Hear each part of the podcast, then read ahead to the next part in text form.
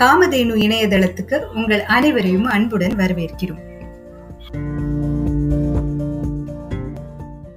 சத்திய சோதனை. அத்தியாயம் இரண்டு குழந்தை பருவம். எனக்கு சுமார் ஏழு வயது இருக்கலாம்.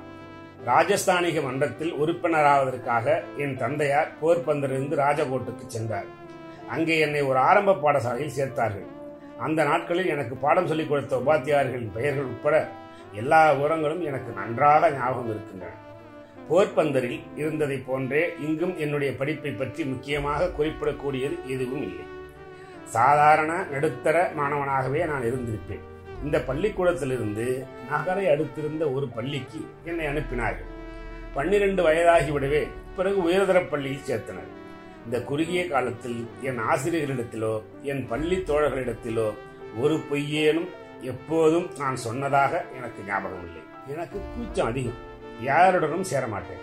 என் புத்தகங்களும் என் பாடங்களுமே எனக்கு உற்ற தோழர்கள். சரியான நேரத்தில் பள்ளிக்கூடத்துக்கு போயிடுவது பள்ளிக்கூடம் விட்டது வீட்டுக்கு ஓடி வந்துவிடுவது. இதுவே எனது அன்றாட பழக்கம். யாருடனும் பேசவே பிடிக்காத ஆகையால் உண்மையில் ஓட்டமாகத்தான் வீடு வந்து சேர்வேன். இல்லாவிட்டால் வழியில் யாராவது என்னை கேலி செய்து விடார்களோ என்று பயம். உயர்தர பள்ளியில் நான் படித்த முதலாண்டில் பரீட்சையின் போது நிகழ்ந்த சம்பவம் ஒன்று உண்டு.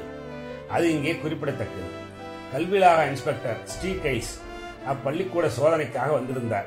எழுத்து கூட்டி எழுதும் பயிற்சிக்காக அவர் எங்களுக்கு ஐந்து சொற்களை கூறி அவற்றை எழுதச் சொன்னார். அதில் ஒரு சொல் கெட்டில் என்பது. அதை நான் தவறாக எழுதிவிட்டேன். உபாத்தியார் தம் கால் பூட்ஸ் முனையால் என் காலை சீண்டி தூண்டினார். நான் புரிந்து கொள்ளவில்லை. நாங்கள் பக்கத்து பையனை பார்த்து காப்பிடிக்காமல் பார்த்துக் கொள்வதற்காகவே ஆசிரியர் அங்கே இருக்கிறார் என்று நான் எண்ணிக்கொண்டிருந்தேன் ஆகையால் என் பக்கத்து பையனின் சிலேட்டை பார்த்து அப்பழத்தின் எழுத்துக்களை காப்பியடிக்க அவர் என்னை தூண்டுகிறார் என்பதை நான் அறியவில்லை. இதன் பலன் என்னவெனில் என்னை தவிர மற்ற எல்லா பிள்ளைகளும் அப்பதத்தை சரியாக எழுதியிருந்தனர் நான் ஒருவனே முட்டாளாக இருந்துவிட்டேன். இந்த முட்டாள்தனத்தை நான் உணரும்படி செய்வதற்கு ஆசிரியர் பிறகு முயற்சி செய்தார். அதனாலும் பயனில்லை. காப்பியடிக்கும் வித்தையை நான் என்றுமே கற்றுக்கொள்ள முடியவில்லை. என்றாலும் என் ஆசிரியரிடம் நான் கொண்டிருந்த மதிப்பை இச்சம்பவம் கொஞ்சமும் குறைத்து விடவில்லை. பெரியவர்களிடம் இருக்கும் குறைகளை காண்பதில் குருடனாகவே இருந்து விடுவது என்ற சுபாவம். இதே ஆசிரியரிடம் வேறு பல குறைபாடுகளையும் பின்னால் அறியலானேன் என்றாலும் அவரிடம் நான் வைத்திருந்த மதிப்பு மாத்திரம் குறையவே இல்லை.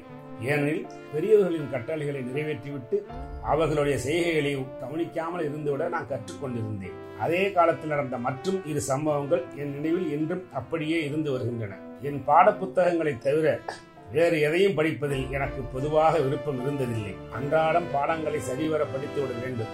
ஏனெனில் சரியாக படிக்காததற்காக ஆசிரியரின் கண்டன தண்டனைகளுக்கு ஆளாவது எனக்கு பிடிக்காது என்பதுடன் அவரை ஏமாற்றவும் நான் விரும்பவில்லை. ஆகையால் பாடங்களை சரியாக படிக்காமல் இருக்கும்போது மேற்கொண்டு வேற புத்தகங்களை படிப்பது என்பதற்கே இடமில்லை.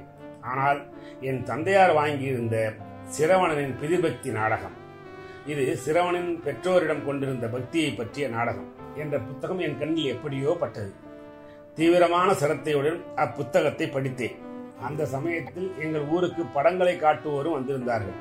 நான் பார்த்த படங்களில் ஒன்று கண்ணிழந்த தன்னுடைய தாய் தந்தரை சிரவணன் கூடையில் வைத்து காவடியாக தோளில் சுமந்து கொண்டு போனதை காட்டுவது. அப்புத்தகமும் இப்படமும் என் மனத்தில் அழியாத முத்திரையை போட்டுவிட்டன நீ பின்பற்றுவதற்கு இது ஒரு சரியான உதாரணம் என்று எனக்கு நானே சொல்லிக் கொண்டேன். சிரவணன் இறந்ததால் புத்திர சோகத்தோடு பெற்றோர் வருந்தி பிரலாபித்தது என் நினைவில் இன்னும் அப்படியே இருந்து வருகிறது. சோகம் மிகுந்த அந்த கீதம் என் உள்ளத்தை உருக்கிவிட்டது. என் தந்தை வாங்கியிருந்த வாத்தியத்தில் அந்த கீதத்தை வாசித்தேன். மற்றொரு நாடக சம்பந்தமாகவும் இதே போன்ற ஒரு சம்பவம் உண்டு. ஏறக்குறைய அதே சமயத்தில் ஒரு நாடக குழு நடத்தி வந்த ஒரு நாடகத்தை பார்க்க என் தந்தையாரின் அனுமதி பெற்றேன். ஹரிச்சந்திரன் என்ற அந்த நாடகம் என் உள்ளத்தை கொள்ளை கொண்டது. எத்தனை தரம் அதை பார்த்தாலும் எனக்கு சலிப்பு ஏற்படாது. ஆனால் அதை போய் பார்க்க எத்தனை தடவை தான் என்னை அனுமதிப்பார்கள்? அது சதா என் நினைவில் இருந்து வந்தது. எண்ணற்ற சமயங்களில் எனக்குள் நானே ஹரிச்சந்திரனாக நடித்திருப்பேன். ஹரிச்சந்திரனைப் போல எல்லோரும் ஏன் சத்தியசீலர்கள் ஆகக்கூடாது என்று அல்லும் பகலும் என்னை நானே கேட்டுக்கொள்வேன். சத்தியத்தை கடைபிடிப்பதும் அதற்காக ஹரிச்சந்திரன் அனுபவித்த துன்பங்களை எல்லாம் அனுபவிப்பதுமாகிய லட்சியமே ஒரு புத்துணர்ச்சியை உண்டாக்கியது. ஹரிச்சந்திரனின் கதை உண்மையிலேயே நடந்த சமயங்களில் அழுதுமிடுவேன். ஹரிச்சந்திரன் சரித்திர புருஷனாக இருந்திருக்க முடியாது என்று என் பகுத்தறிவு இன்று எனக்கு கூறுகிறது. என்றாலும் என்னை பொறுத்தவரையில் ஹரிச்சந்திரனும் சிரவணனும் வாழ்வின் உண்மைகள். அந்த நாடகங்களை திரும்ப இன்று நான் படித்தாலும் முன்பு போலவே என் மனம் உருகிவிடும் என்பது நிச்சயம்.